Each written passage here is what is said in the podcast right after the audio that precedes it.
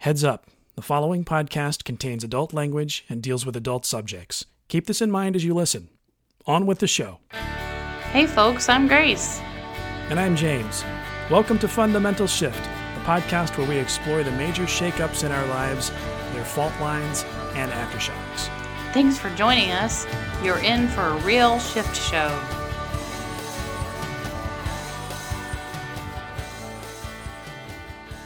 Hey, James, let's set the scene. Elton John's Candle in the Wind remaster was the Billboard chart's number one hit. Rose's heart went on after Jack drowned because despite having shagged in the back of a very small car, they just couldn't both fit on a large door sized piece of wood floating in the ocean in the blockbuster hit Titanic. A computer beat the human world chess champion, and the Green Bay Packers took home the Super Bowl trophy. As popular as ever today, Harry Potter and Pokemon made their first debut. We lost Princess Di in a tragic car accident, and the Saint Mother Teresa. Madeleine Albright became the first female Secretary of State. And though he'd been impeached for the Lewinsky affair, President Bill Clinton won a second term. If you haven't guessed it yet, the year was 1997. And James, we were the class of 1990 Jezen. We're Zennials, the micro generation between Gen Xers and Millennials. We had an analog childhood and have a digital adulthood. When we graduated, you still had to use the computer lab to play this knockoff of Atari's breakout called JezzBall. Our class was obsessed, all 12 of us. Friends, I am still Jezen after all these years with an app on my phone. It's the only thing from high school I brought along with me in these 23 years, except for you, of course, my co host and friend, James. Yep, uh, we haven't been in touch that entire time. Uh, like many, we reconnected on social media. We had the shared experience of fundamental religious systems ruling our formative years in southern states. We found we were now sharing the experience of shifting away from that paradigm and toward the alternative lifestyles and lies from the pit of hell we were told would damn us. We know each other well in some ways, and we're getting to know each other all over again in others. And we invite you guys to come along and join us as we take a look at all kinds of fundamental shifts from all kinds of walks of life. And we hope you'll build this community along with us, sharing your own stories and engaging with others and theirs.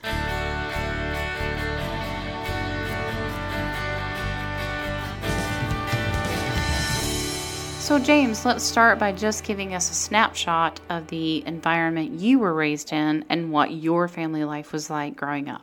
I came up in the southern U.S., mostly Virginia, in the Southern Baptist Church. Uh, southern Baptists have a pretty strict literal reading of the Bible, which includes the six day creation, Adam and Eve, miracles, resurrection, torture, revenge, true love. Of course, we all knew that true love waits. Yes. Uh, it was a very traditional heteronormative environment. Uh, conventional gender roles, gender expression, man is the head of the household, stuff like that.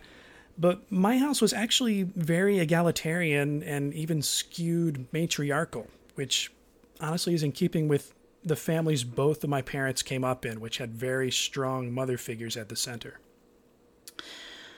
So, you attended public schools in your formative years and then you were homeschooling for middle school grades. What was the transition like from public to homeschooling? The entire rhythm of our family life changed. I went from having a separate, structured space to learn and be with friends and educators on a well regulated schedule to being with my family all the time. It wasn't bad. I could complete my work at my own pace and schedule my activities around my favorite shows on our local UHF station, which I think at the time were Brady Bunch reruns and this show called Okavango about a white American family who inherited a, an animal sanctuary somewhere in Africa. Because back then it was all one big Africa. That's what we thought. Uh, it was Botswana, actually, but I didn't know that then. My dad traveled I think, a five state territory and for his work. And my parents bought a fancy conversion van so we could take our classes on the road and visit historical and cultural sites like battlefields and museums while my dad was visiting clients and whatnot. Uh, sometimes we would take a day off and go to Busch Gardens, which is a theme park in Williamsburg that I still love. Uh, it was very outside the box in many ways compared to the public school experience.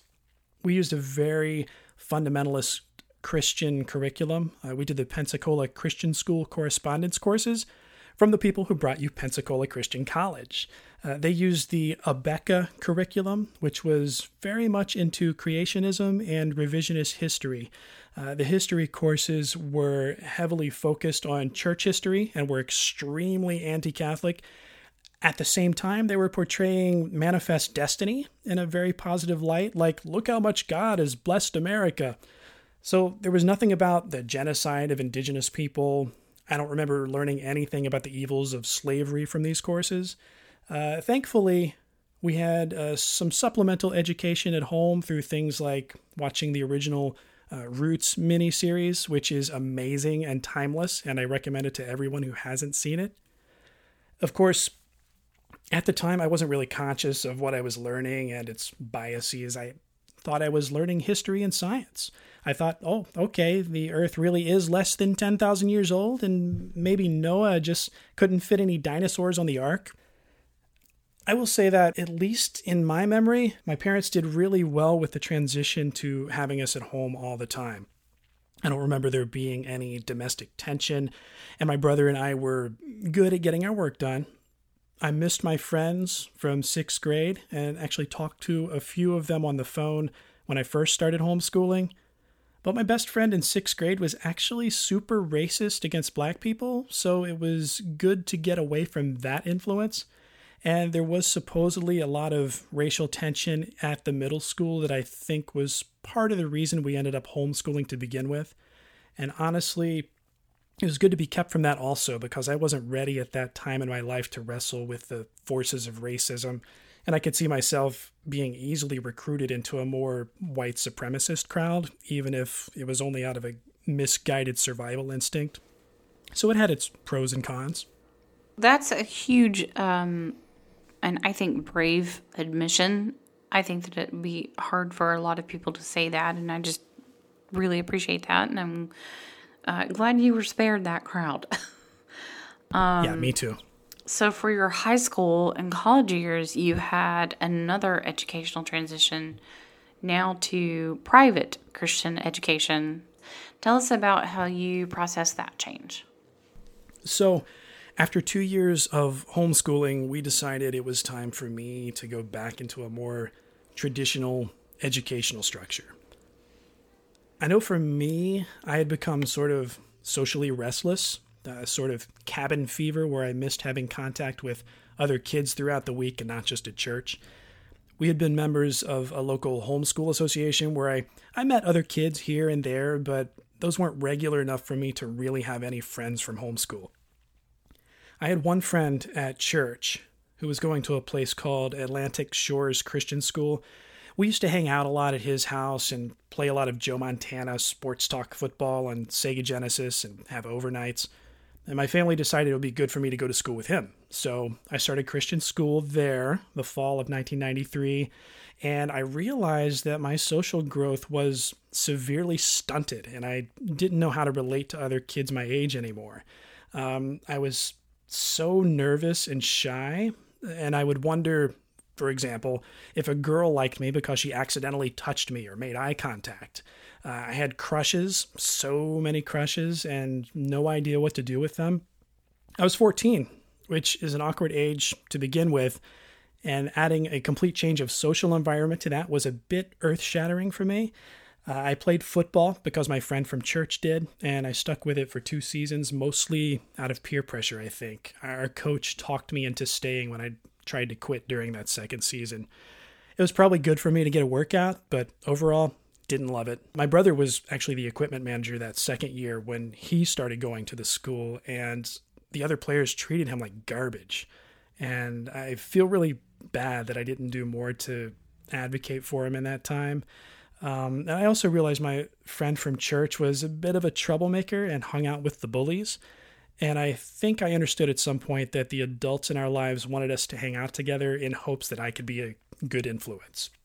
I wasn't ready for that responsibility to be a 14 year old mentor. So I ended up gravitating more toward the geeky, nerdy, goofy underdog crowd.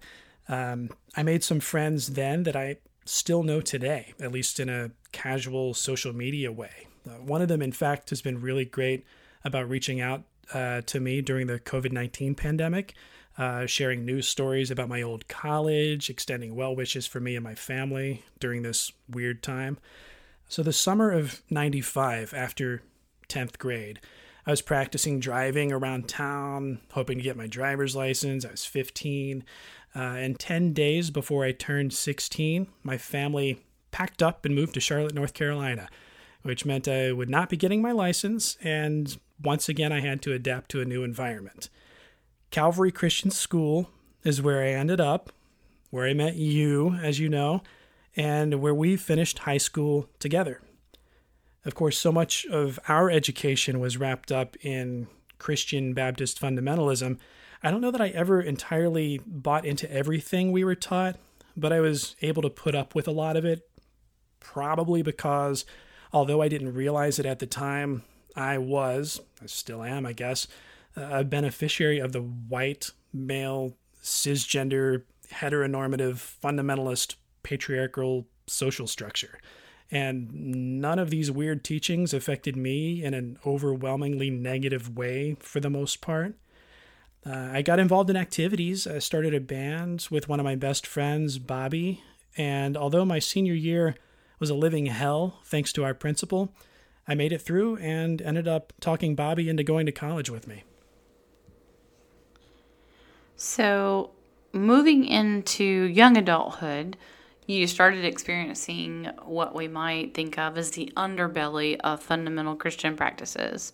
On the outside, it looks nice, and then you start to experience some of those inner workings, and it doesn't look so nice after all. Uh, from that, you you moved out and you started experiencing the real world apart from that bubble. Can you tell me what uh, that time was like as the bubble was really kind of bursting in your life? I think, in some sense, that underbelly had been showing itself in small ways for a long time. And it began to snowball as I went into college and began that phase of my life. I went to Liberty University, which a few of you may have heard of and spent time there as a student and on staff.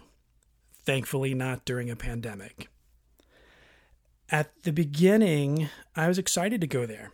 My family loved Jerry Falwell and his big, booming personality, and I was looking forward to the college experience with Bobby, continuing our band, making new friends together. There were some key moments, though, that made it more and more difficult for me to accept the way things were. I mostly fit in at Liberty and I went along with the crowd on things, but the attitudes toward LGBTQ folks became intolerable for me. I actually had a class that was required for my major in which the professor required us to investigate and uncover the quote gay and lesbian underground at Liberty University. I refused to do it. It just seemed wrong to me, even though at the time, I was not an LGBTQ affirming Christian. Another moment was after 9 11 when Falwell went on the 700 Club with Pat Robertson and he blamed the liberals, feminists, gays, and lesbians for the terrorist attacks. That to me was a bridge too far. Of course, Liberty also had the things you might expect from a preeminent conservative Christian school um, creationism taught as science by a man in a lab coat, revisionist American history, such as slaves were treated well and the Civil War was primarily a theological battle. I have a cousin that believes that. It's good times. Yeah, yeah, fun stuff. There was also a required evangelism class taught by an over caffeinated preacher with his own catchphrase Jesus is awesome! Uh, there were non optional chapel services, of course.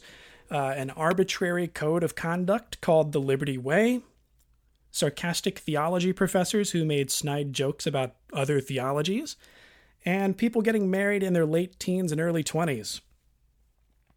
By the time I was on staff after I finished my degree, I was still a believer, but I was absolutely miserable. In the admissions and recruitment office where I spent one year, uh, we fooled a lot of unsuspecting high schoolers into applying for admission over the phone. The leadership came up with the bright idea to waive SAT, ACT requirements in order to get more people in, and even toyed with the idea of sending prospective students lottery style scratch off tickets to see what scholarship they could win. And I was targeted by my boss for firing so he could get a bonus for letting someone go. So I escaped to the registrar's office, where, as an academic evaluator, I was severely overworked, severely underpaid. I think I made about twenty thousand a year, um, and eventually got fired soon after I botched an April Fool's joke. I was on staff there for two years total, so a year in admissions, a year in the registrar's office, and I had planned to leave a few months later, but rather than leaving on my own terms, I was sort of forced out of the Liberty bubble when I got fired. Well, once you left that Liberty bubble, uh, there's a particular experience that highlighted this upcoming time in your life. And I cannot wait to hear about what it was like living in a van on the road with a group of secular Jewish artists this really is where things took a major turn for me. I had been a fan of New York singer songwriter Ari Hest for a few years, and in 2004, he signed with Columbia Records. Uh, I went to one of his first shows after he signed with them. I congratulated him. I let him know that I was interested in coming on board if he needed extra help on the road, tuning guitars, loading and unloading, stage setup, etc. Uh, this is while I was still on staff at Liberty University. And a few months after I was fired, Ari's album came out, and he uh, emailed me and asked if I was still up for going out on the road. At the time, I was staying with my parents, working at Guitar Center for minimum wage, so obviously I said yes. I made the career transition to assistant tour manager. And suddenly, I was all the way out of the bubble, traveling the US a conservative Christian living in a van with a group of secular Jews. And the early days were a mix of excitement and terror. I was very self conscious about my background and identity, especially having been warned about the evil liberals who were out to destroy my religious conservative values. I was resistant to share much about myself at first, but when I opened up and they opened up, I learned things. I realized that my deeply held convictions were keeping me ignorant to the struggles of people whose lives were not nearly as easy as mine had been. I found out, surprise, godless liberals weren't out to get me as I had been warned. They were real people whose values were shaped by compassion, free from dogma. People who wanted to do the right thing regardless of whether God was watching. I was forced to reckon with my values, beliefs, and pre programmed notions and reconcile with reality as I now knew it. So, as you reckoned with that reality and with your privilege and your past, can you tell us what that fundamental shift was really like? Not only what you were thinking about these things, but how did you feel about it? It feels like a gradual wake up to the fact that you've been raised in a simulation. As someone who came up in an environment where I was surrounded by devout people, many of whom were single issue voters, thanks to politically active Baptist churches who harped on the abortion issue perhaps more than any other, I realized I realized I was being used by religious and political powers as part of a voting bloc to support the continuance of the status quo, in which the pro life candidate never ended abortion, their lack of support for social programs that would reduce teen pregnancy and bring the number of abortions closer to zero actually made abortion less safe and more likely. I also came to understand that my pre programmed homophobia was founded on disinformation and prejudice, and people were suffering and dying because of it. I knew I needed to change, and I was definitely undergoing some shifts. But religious programming is strong, and I was afraid of losing my foundation if I gave up everything I knew.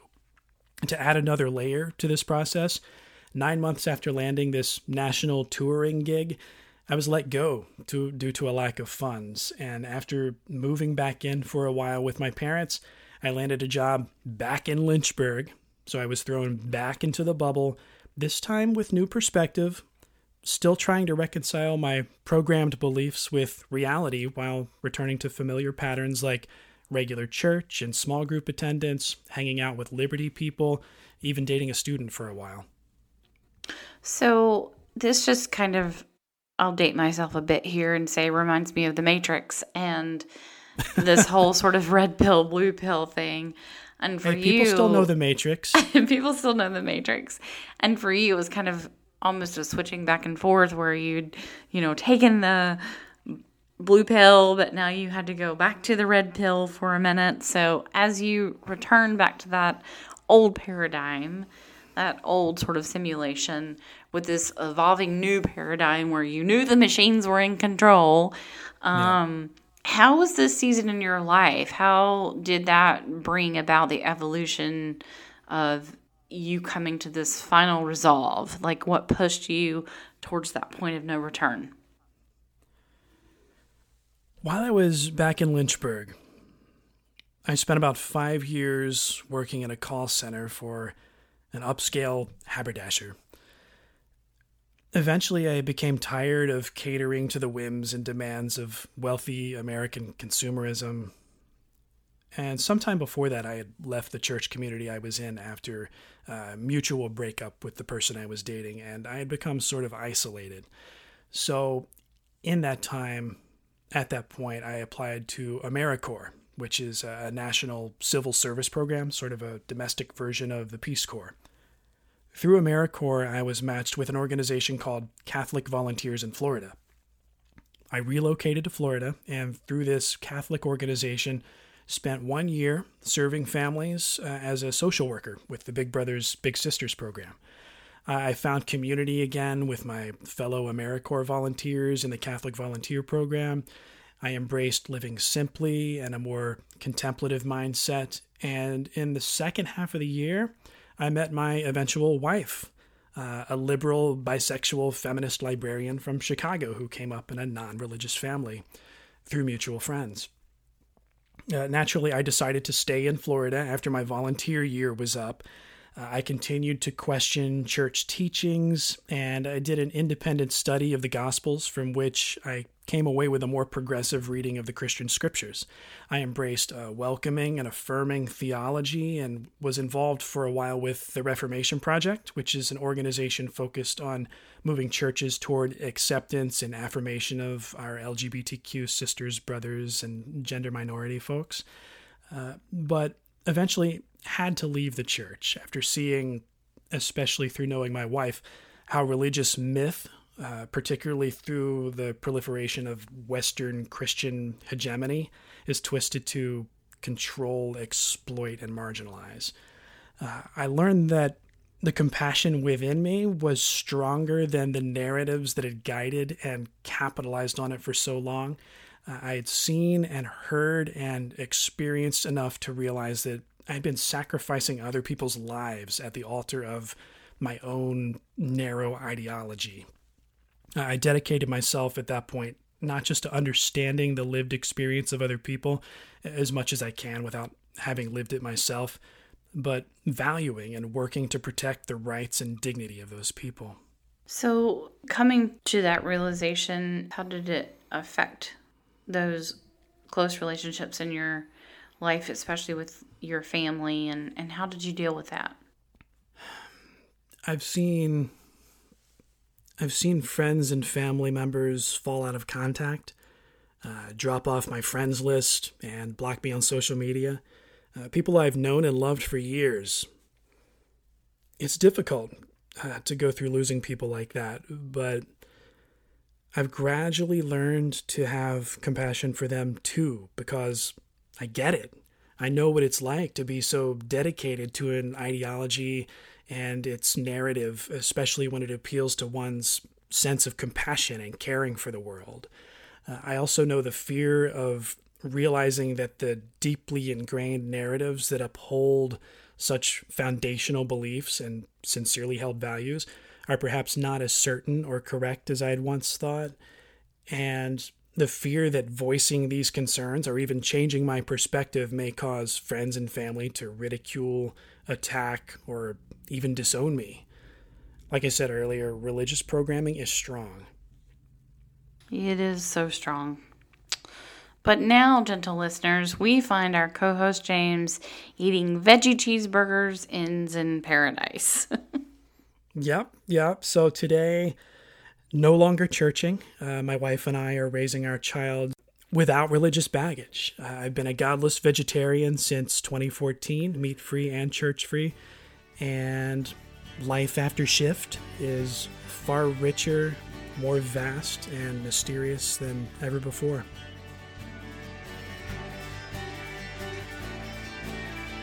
Up next week, we'll do some follow up with James. Please send us your thoughts, and they might just make it into the show. You won't want to miss it. Now that you've heard from us, we want to hear from you. How have challenges and revelations in your own life driven you toward your own fundamental shifts? How did your life change afterwards? Here's how you can reach us, guys. On Facebook and YouTube, simply search for the Fundamental Shift Podcast or check out our website, www.funshiftpod.com.